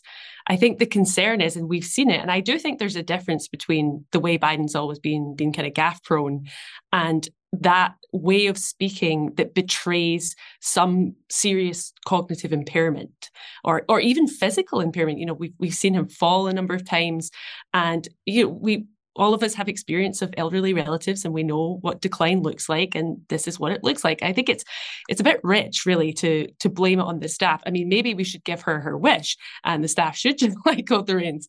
And maybe she would then be writing a very different column. I mean i sort of feel sorry for biden's speechwriters because every time he delivers a speech the focus from commentators becomes on the delivery and not on the substance. And there was actually probably quite a lot to remark on in his un Address. I mean, not it was I wasn't particularly impressed, but you know, there's there's serious considerations to be had about his foreign policy, what he's doing or not doing about China. Um, how he's responding to U- the Ukraine war, what what his next steps are, and we don't get to discuss any of that because the conversation continually comes back to his health, and I I don't think that's his staff's fault. Hmm. In, in the meantime, he does have a challenger I mean, technically, he has two challengers Jim Geraghty, He's got Marianne Williamson. It's all about the love. Go back and listen to my interview of her to find out if the love extends when we're on the subject of Donald Trump. Mm. and then there's RFKJ. Dark evil forces. They're gathering. I Donald Trump is from the Black Lodge. He has come what? through from the red. You know, sorry. What happened to the love, Marianne? Then there's RFKJ, who uh, is still running and generating a fair amount of buzz for somebody who has been dubbed a conspiracy theorist and a nut and the man to be ignored by virtually everybody in the mainstream. Um, he has asked for Secret Service protection, which, you know, normally I'd be like, why does he need it? Nobody else has it. Nobody on the GOP side has it. Like, why do we have to pay for him? But RFKJ is short for Robert F. Kennedy Jr. and there's sadly a long history in his family of assassinations at the presidential or aspiring presidential level. And you could kind of understand the guy being worried. And he says he has received threats. And there was a guy just the other day. We have a video of the man, not the actual attempt, uh, like the attack. I don't know if he actually hmm. like tried to do the attack, but Friday in Los Angeles. Here's the guy. Now, I will say this RFKJ has got Gavin de Becker's firm protecting him, and you could do no worse. I mean, no better. You could do no better. I love Gavin de Becker. But what do you make of his pitch that he deserves Secret Service protection, which this White House has denied? Yeah, well, first of all, regarding Friday's incident, the man in question uh, who was arrested showed up, had two guns, fake ID as a U.S. Marshal, claimed to be part of Kennedy's security detail, and told the staff he needed to see Kennedy immediately. I don't think it's wild or crazy to extrapolate that this person intended harm. Uh, and then he was, you know, security detained. The actual security detained him. Police arrived, arrested him. Um, look, may, by the way, in case your listeners are wondering, the standard issuance of Secret Service protection for candidates is usually right around when they accept the nomination of the major party candidates. Um, the Department of Homeland Security determines who's a major party candidate, but they can adjust that after meeting with congressional leaders. And it's happened in the past. Barack Obama got it very early in the campaign in 2007. You know, major African American candidate. Unfortunately, there are a lot of racist yahoos in this country who might be tempted to take a shot at him. Very similar story for Herman Cain in the 2012 cycle. Ben so Carson yes, too. you know, Yeah, they, they can make exceptions, and this seems like an entirely reasonable exception. A, because as you alluded to, this country has a really bad habit of trying to assassinate people named Kennedy. Uh, and then the second problem is even if you thought, oh, this is exaggerated or everybody gets hate mail, I think the incident on Friday makes it very clear. We should just, I just want to ask the country how many armed men do we want to come near someone named Robert F. Kennedy at a campaign event in Los Angeles? Because we're up to two. And I think that's plenty. Mm. Uh, I think it's that's entirely reasonable to say, you know, look, the, the, the Robert F. Kennedy, Look, is is there an expense involved? Yes, but if Robert F. Kennedy Jr., God forbid, something ever happens to him, can you imagine the backlash of knowing that the Biden administration and leaders in Congress chose not to provide Secret Service protection? Can you imagine how many mm. conspiracy mm. theories that would set off? Can you imagine, like, in the end, one person in the Democratic Party has authority over whether another person in the Democratic Party primary gets Secret Service protection after an incident like this. It looks really bad. And just kind of alluding to what Maddy said earlier, in that uh, just a few moments ago, you know, Joe Biden like keeps like like there's no upside to this. There, if he could say, yeah, give RFK Jr. protection, I think he'd get some praise for it. I think everybody would say, yes, this is a good idea. Biden keeps finding himself in these bad situations that are entirely of his own making. And regarding his whole aging and energy level in the Maureen Dowd column, look, Biden doesn't do morning events before 10 a.m. People have noticed this. People have written about this. If you want to dispel that, you would start doing events before 10 a.m. He hasn't. The most reasonable conclusion from that is that he can't. And it's very similar with late night events, and it's very similar with events on weekends, that he needs lots of downtime to recharge, and he cannot maintain anything resembling the normal presidential schedule or the normal schedule of a presidential candidate. I know. Who is she kidding? Like, you know, just let him be Joe, Uncle Joe, just let Biden be yeah, Biden. It, no, that's that's what got him in all the trouble. Like the staff only started to try to manage him once he started to wander off and it was clear he needed the Easter Bunny to show him where to go. That was when, four or five know, days saw... ago, man. when, when Stephanopoulos is pointing out about the, you know, guys falling from the plane in Afghanistan. That was four or yeah. five days ago. You know, this guy who's been telling us how empathetic he is, how you know, how much he understands the pain of others. He right. across and... as a real, to use Charlie Cook's, you know, favorite word, a hole. You know, and he just, yeah. uh, you know, like for he there's okay. So I'm actually reading uh, Franklin Foer's, you know, the last politician, with the ideas mm-hmm. that Biden is the last of the old-fashioned deal makers, and he really knows how to backslap and get the deal done and get along with people. And he keeps giving anecdote after anecdote where the opposite is true, where Biden is pissing people off or he's rubbing people the wrong way or offending them or it's just one after another it's fascinating there's this entire mythology around him that does not match the reality of the man oh well you should put that down and pick up The Mysterious Case of Rudolph Diesel by Doug Brunt because that one's climbing up the charts like a rocket ship right now. And it's a great read. Sorry, shameless plug. Um, Maddy Kearns, Ted Cruz is suggesting. Well, first of all, we had uh, uh, Ric Grenell on the show, and he 100% believes that at the Democratic National Convention next summer, Biden's going to pass the baton to Gretchen Whitmer of Michigan, governor of Michigan. Ted Cruz made news this week by coming out and saying, same plan, different baton receiver, uh, thinks it'll be Michelle Obama, and raised the point that that would remove the objection that we heard from like Sunny Hostin on The View of you better not sub out the black woman, right? Like, oh no, a black woman is getting elevated to the top of the ticket. Who cares who her VP is in this scenario? Um, it would be embraced by every Democrat. It would be uncriticizable by every Democrat. We know she hates politics. Is there any chance of this in your view? Well, I'm surprised uh, he didn't suggest Meghan Markle, who's clearly just de- would be delighted to to accept this. um, we can finally yeah. put that, that Revolutionary War matter behind us. We can unite right. the British royal family know, and the American be, presidency. That would just go beautifully, I'm Please sure, God, for let everyone. That happen. Please, please I let know. that happen. um yeah michelle obama obviously she has this celebrity factor and and you know it would if if trump's the the nominee um which unfortunately looks like he's going to be then there would be you know there, they would be evenly matched in terms of that. She also obviously ticks that box. I just don't know how much you know she, you mentioned she hates politics. I just also don't know is she really qualified is is being in close proximity to somebody? Yeah you know it's just yeah it's it doesn't seem like a very sensible um it doesn't seem like a very sensible option but politics is so crazy now you know it was kind of crazy we had trump in the first place uh never mind potentially again so nothing's off the table Oh my God. I mean, Jim, is this just a Democratic, you know, dream that Ted Cruz is having fun fanning the flames of? Is there any scenario in which that actually happens? Uh, the short answer so the first answer is yes this is indeed a democratic dream that ted cruz is fanning the flames of and i think he's enjoying every minute of it.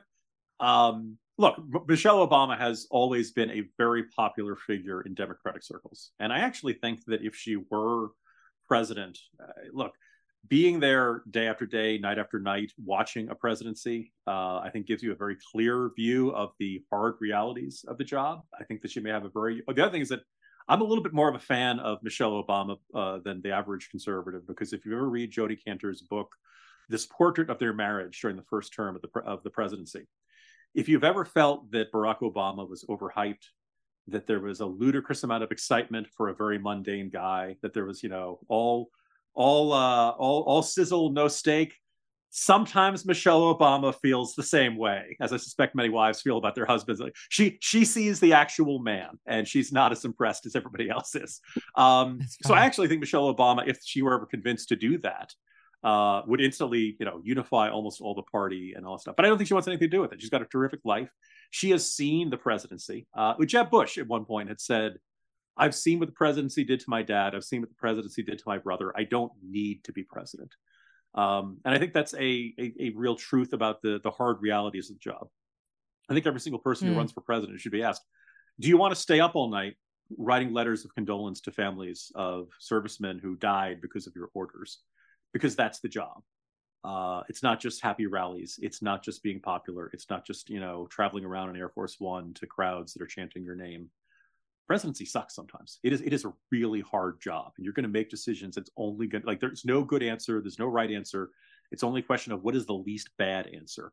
And this is a very unpopular perspective in in American politics. That the idea that this is a real serious job full of actual burdens, and it's not you know being a reality show host and being entertaining or something like that.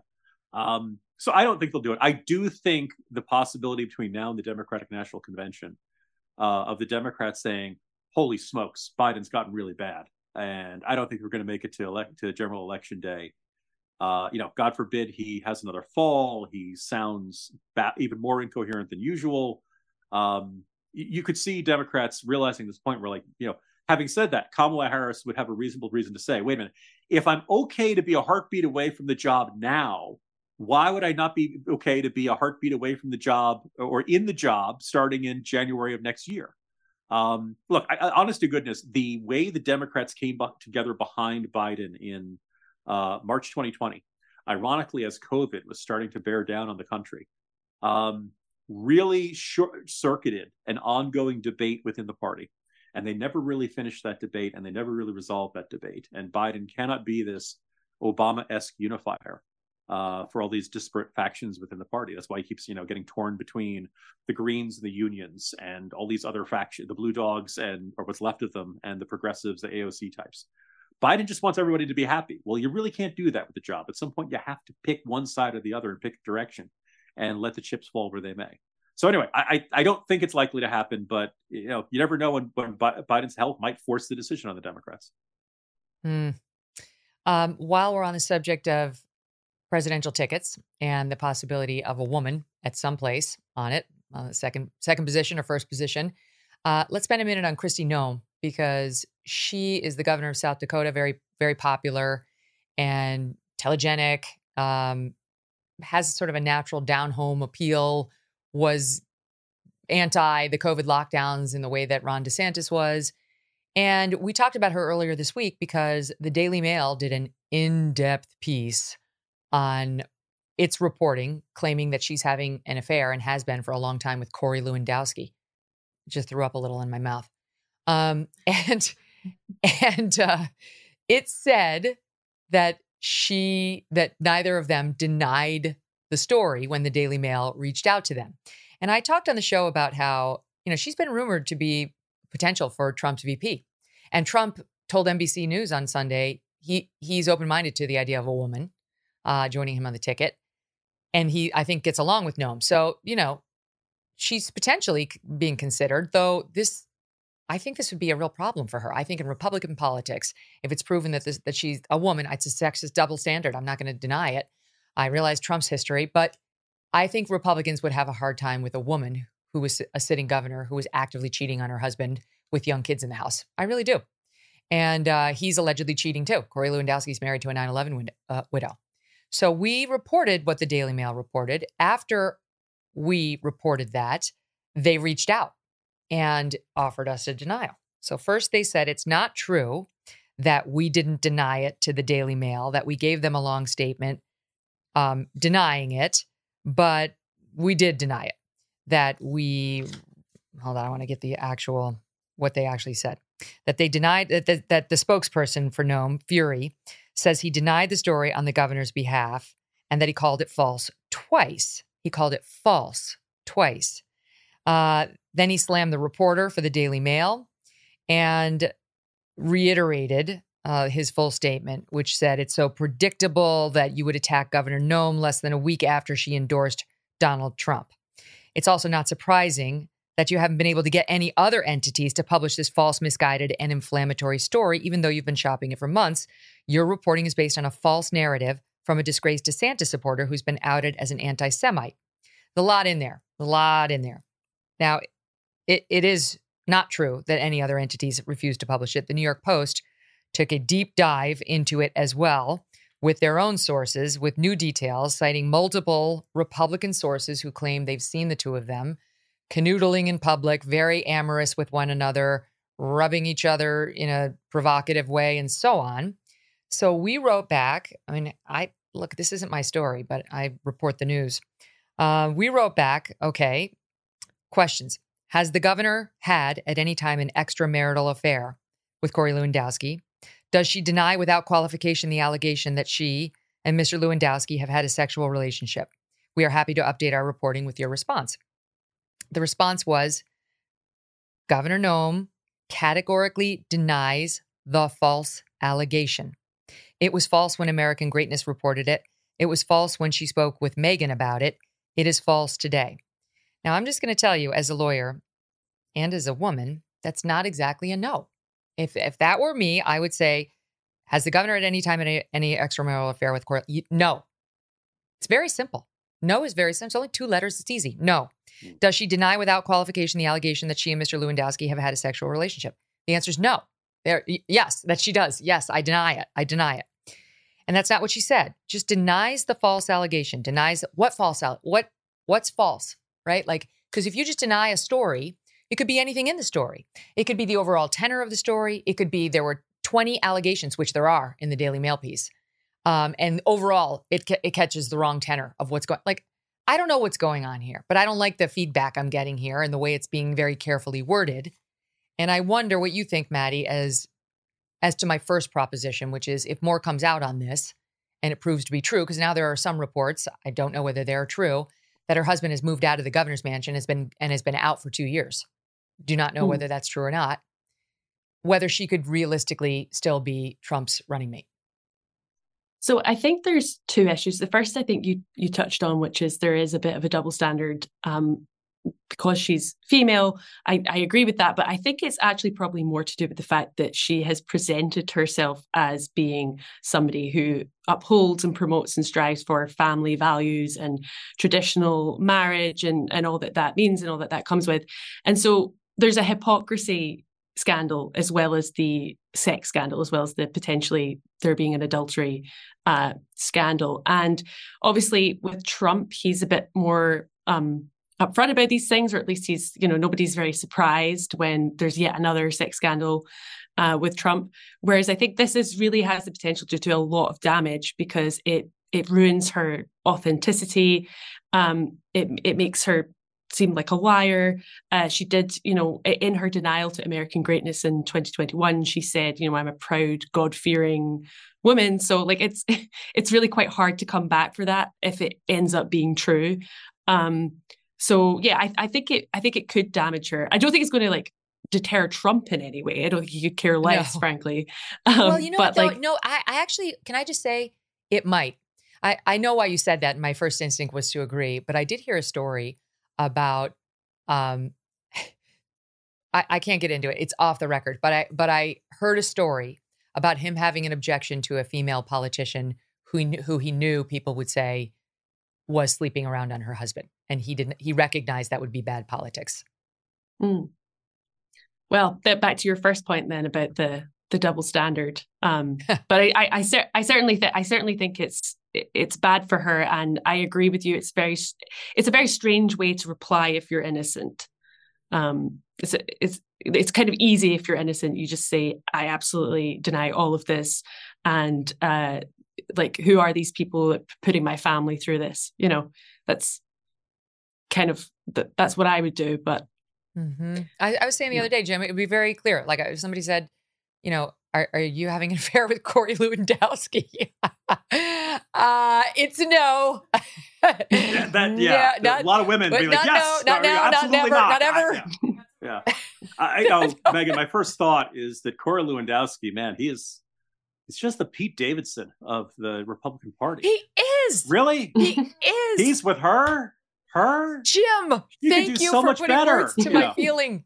He was uh, re- reportedly had an affair. I think it was Hope. I don't. I don't want to disparage Hope Hicks, but there was a r- report that maybe they'd been together. Who's like well, the most beautiful person I've ever seen in real life. Anyway, I don't know whether that's yeah, true, well, but look, yes, I, I, your it, point it, is well taken. We've probably heard the same things. There are a lot of rumors going around for years that almost any woman in Republican politics who is considered attractive there's a rumor that that person's having an affair with Corey Lewandowski. I believe the source of most of these rumors is Corey Lewandowski.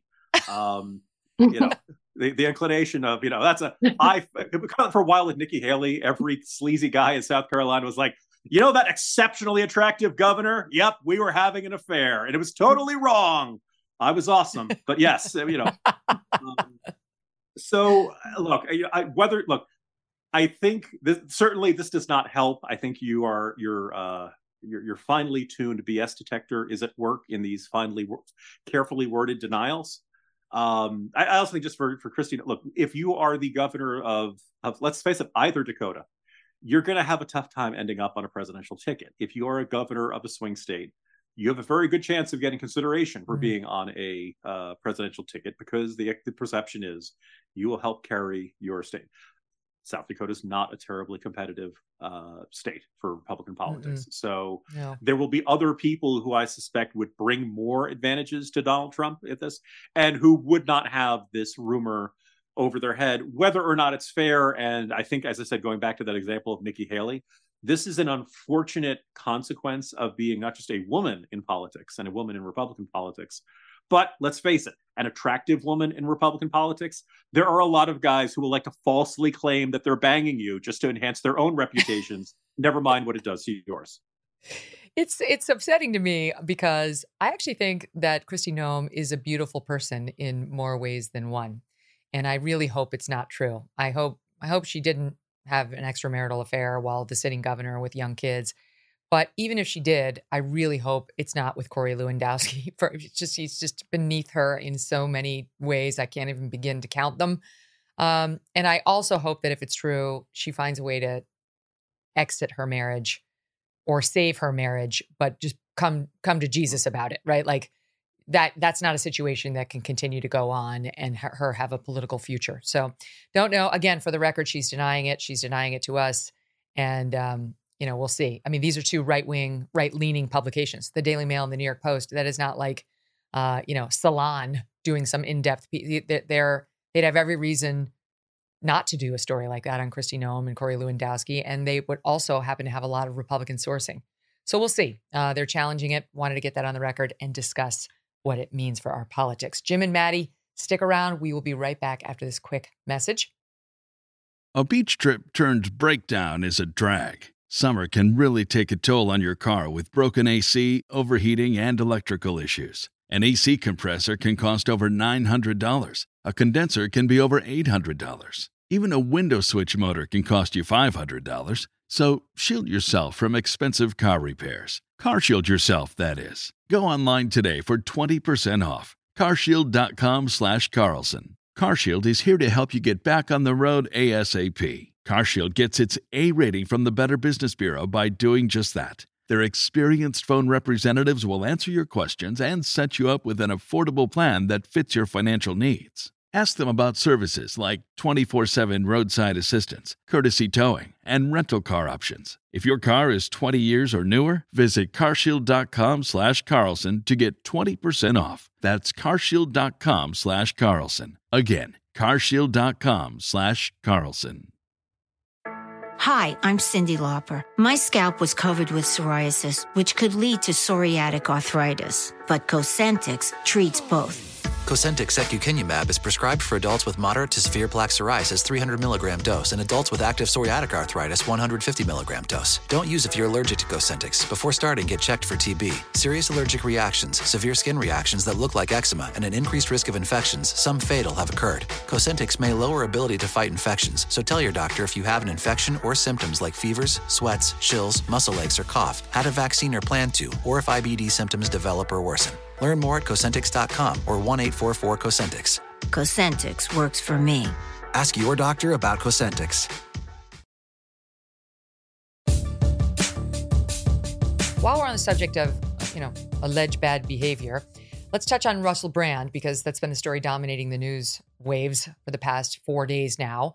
Uh, these three news organizations in the UK did a years long investigation into him, coming up with multiple women who say that he sexually assaulted them. In one case, he allegedly raped a woman. She went to a race cri- rape crisis center. She then received counseling for five months, according to the reports at that rape ki- crisis center. Uh, thereafter, from the trauma, the alleged trauma, she gave over her underwear and so on to be frozen as evidence.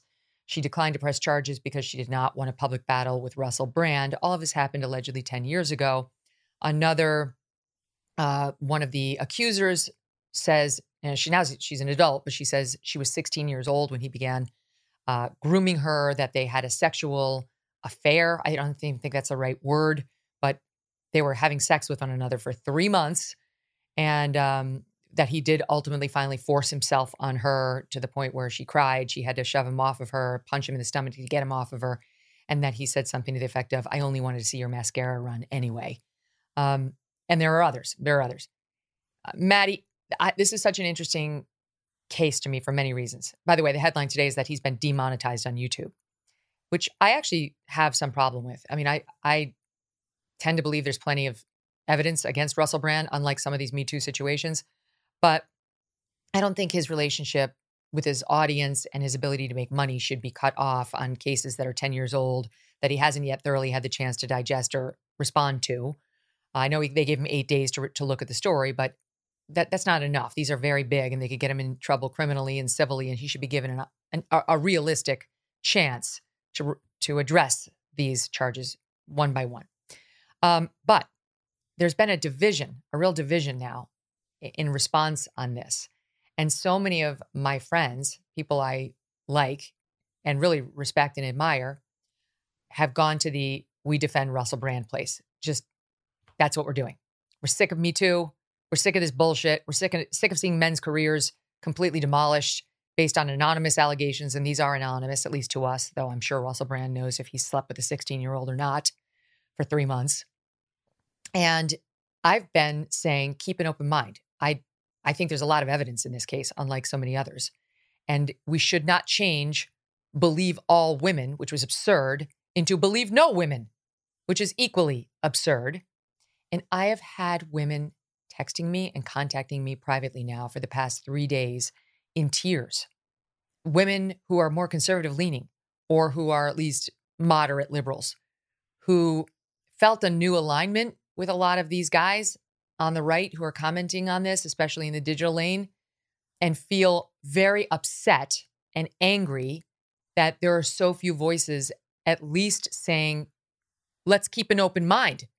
They're not even saying that. The reaction has been, it's bullshit. And some people online are actually saying she was 16.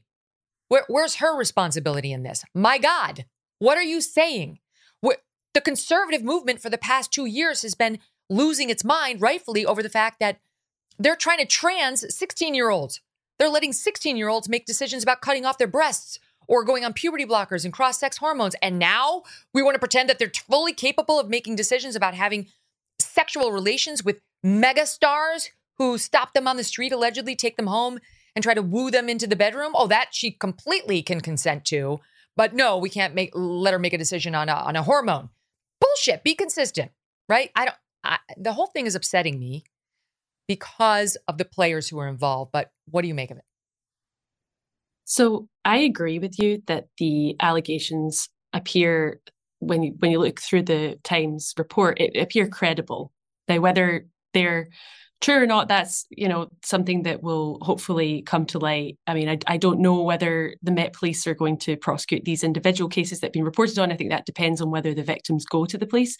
They have received at least one report of sexual assault from Brand, and so there will be a criminal trial. But they they certainly appear credible, as you say. There's a lot of evidence there. Um, it's also not hugely surprising. I mean, this is a guy whose launch to fame was off the back of being so promiscuous. I mean, he was celebrated as being this wildly promiscuous person who claims he's he slept with like over a thousand women. How he can say with confidence what all of those sexual encounters were like. I I don't know. I don't know how he can possibly remember that.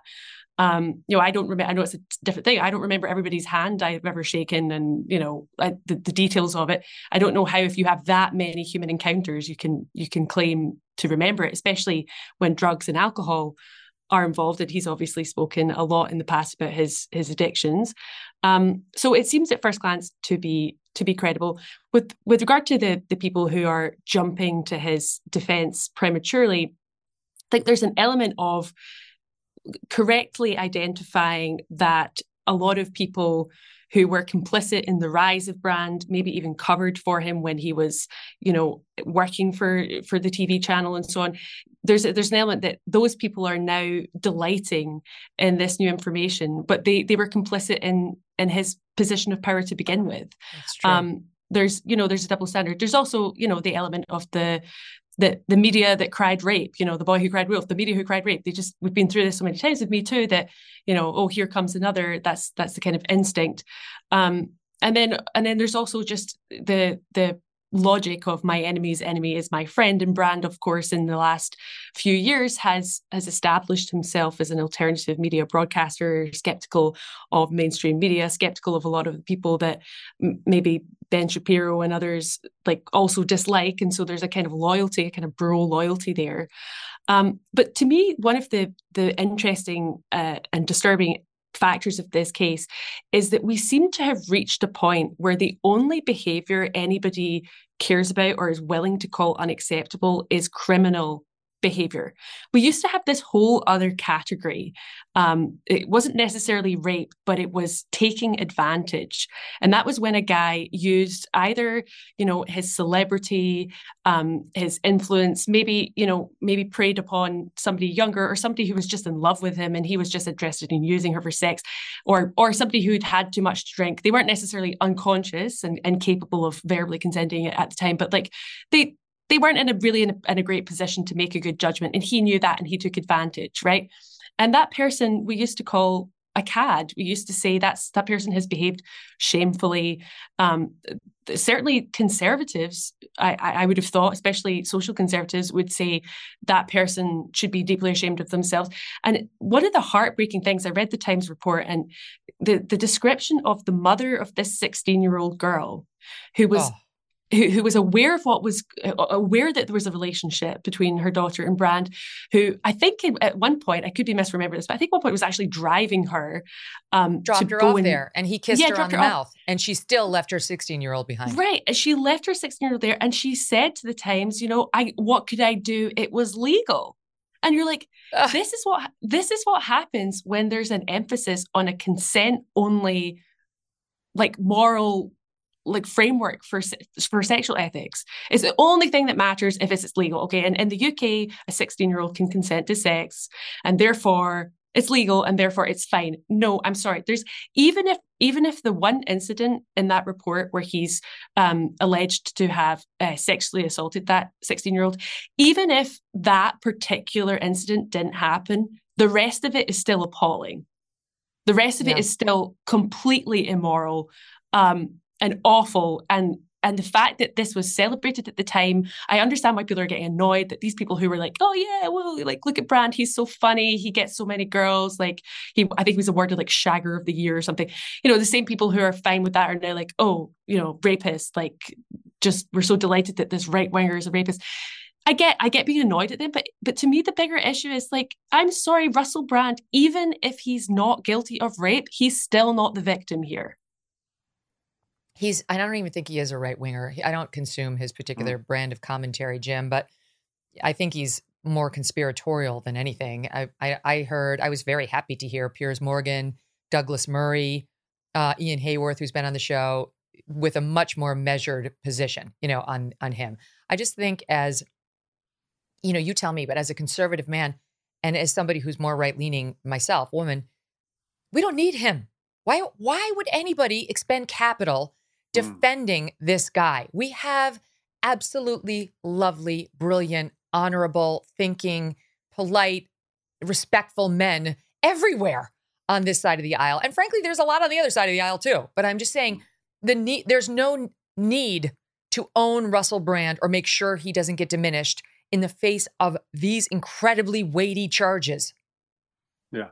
Um, if there's anything we've learned since, oh, say, the summer of 2015, and I am not picking that time period at random, that if you are a celebrity who is the least bit, not even conservative, anti establishment, shall we say, anti authority, uh, skeptical of the center left authority that you get in government, in media, and places like that, man, there are conservatives who will line up to defend you like it's World War One. They will they will go into that trench warfare they will suit up and they will go over the top to defend the good name of Russell Brand, who's been on their side for, I believe, a whole 20 minutes or so. Um, right. I, you know, and so look, one of the other thing I want to emphasize that look, you know, these, um, these charges are serious, and whenever you hear an accusation that has a lot of specifics, a lot of details, it makes it seem more credible. It's not a guarantee, but when there's not a lot of details, then you start wondering, okay, is this person trying to hide something like this?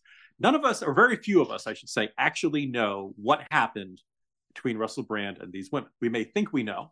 We may have very strong beliefs about what likely happened. And again, there are reasons we can look at the account of an accuser. Is it a specific time, specific place? Can we verify that they were in that time and place? Can we re- verify that the accused was in that time and place? Um, are there circumstantial evidence? Are there witnesses? All kinds of other things that come together. Think back to the Brett Kavanaugh hearings and the lack of corroboration uh, of the account of his accuser. I think that was exactly. a very big deal, right?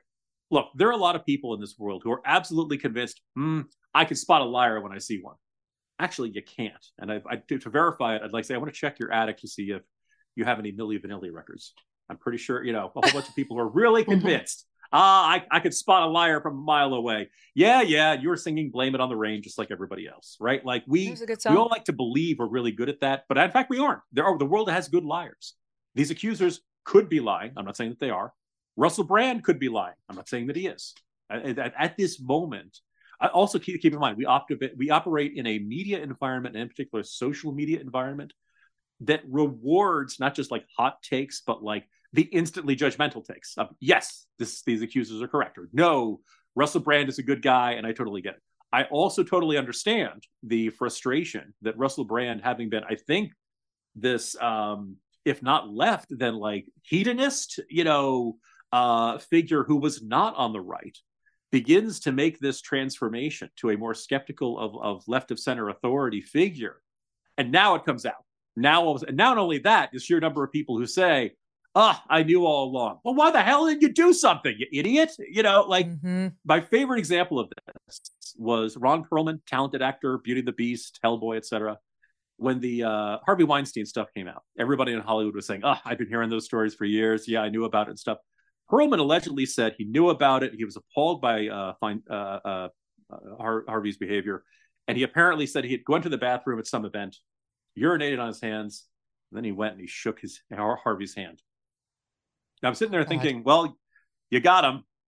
Uh, way to go. Did, did you have any backup plan that did not involve peeing on your hands? Was there anything else you could have done? Could you call the cops? Could you call somebody else? Was there any other figure who could have intervened? Anonymous tip. Other than saying, well, I'll bet he recognizes that was a wet handshake. Got you, Harvey, uh, in your face. Well, probably not in his face. That would be the worst. He also had to pee point. on his own hand, which is yes, just like, right? That, you know, like who, who's really, really the loser in this one, Ron? Yeah, Yeah, exactly. I just feel like I want to say to my my you know conservative colleagues out there, I understand that people are reeling still from the overreach of the Me Too movement. I have two sons. I'm married to a good man. I don't want to see anything like that happen to them. But this case is different. The amount of evidence that has come forward just in the initial reporting, and re- reportedly there's more coming in each day to these reporters, I'm sure we'll see it, is truly flabbergasting. It- most women do not go to the Rape Crisis Center. Most women cannot produce contemporaneous medical records, therapy notes, put the doctors in, in touch with the reporters. And and what we've gone to now on on you know this reactive side is none of that's sufficient. And I I believe that if Russell Brand were charged, they'd still say it was bullshit. And if the woman got a conviction, I think a lot of these people would still say he was railroaded because of his politics. And it, it's just, there has to be some level at which your decency just kicks in and says, it's actually not about the legality at some point. It's just about your gut and whether you believe it and whether you think this is an ethical good man who, whose lot you would like to throw in with. So everyone's going to have to do some soul searching on that. I hope they remember their daughters, their daughters, and the world we're creating for them as they do. Jim Geraghty, it's a pleasure. Thank you for putting your clothes back on. Maddy Kearns, thanks to you as that well. that audio clip is going to go viral. I just want you to know that. that you, know. you guys are the best. thanks for being here. Thanks for having me. Okay. Thanks. Uh, I want to tell you that on Friday, Dan Bongino is coming back on the show. That is going to be super fun. That was one of our most viewed and downloaded episodes the first time he was on. He's got a new book out. And by the way, he's coming on just as this big piece on Fox News dropped, courtesy of Michael Wolff, the author. So Dan and I have a lot to dig into. Looking forward to it. Hope you'll join us. Don't forget to subscribe to the show in the meantime. Go ahead and subscribe. For, people forget, hit subscribe on that little, you know, button on the podcast so that you never miss an an episode and on YouTube as well. We'll see you tomorrow. I'm Cyndi Lauper with fellow Cosentyx advocate, Chef Michelle Bernstein. We'll share our experiences with plaque psoriasis, with psoriatic arthritis, and Dr. Panico will talk about the possible connection. Cosentyx secukinumab is prescribed for adults with moderate to severe plaque psoriasis 300 milligram dose and adults with active psoriatic arthritis 150 milligram dose. Don't use if you're allergic to Cosentyx. Before starting, get checked for TB, serious allergic reactions, severe skin reactions that look like eczema, and an increased risk of infections, some fatal, have occurred. It may lower your ability to fight infections, so tell your doctor if you have an infection or symptoms like fevers, sweats, chills, muscle aches, or cough, had a vaccine or plan to, or if IBD symptoms develop or worsen. Learn more at 1 844 Cosentyx or Cosentyx.com slash Cyndi. Hey, I'm Ruben. My band and I have a new song. I'm also a tow truck driver. When you move over and slow down, you're making sure I get to go home at the end of the day and see my bandmates. When you see flashing lights, remember, they're not just roadside workers. Thank you for moving over and slowing down.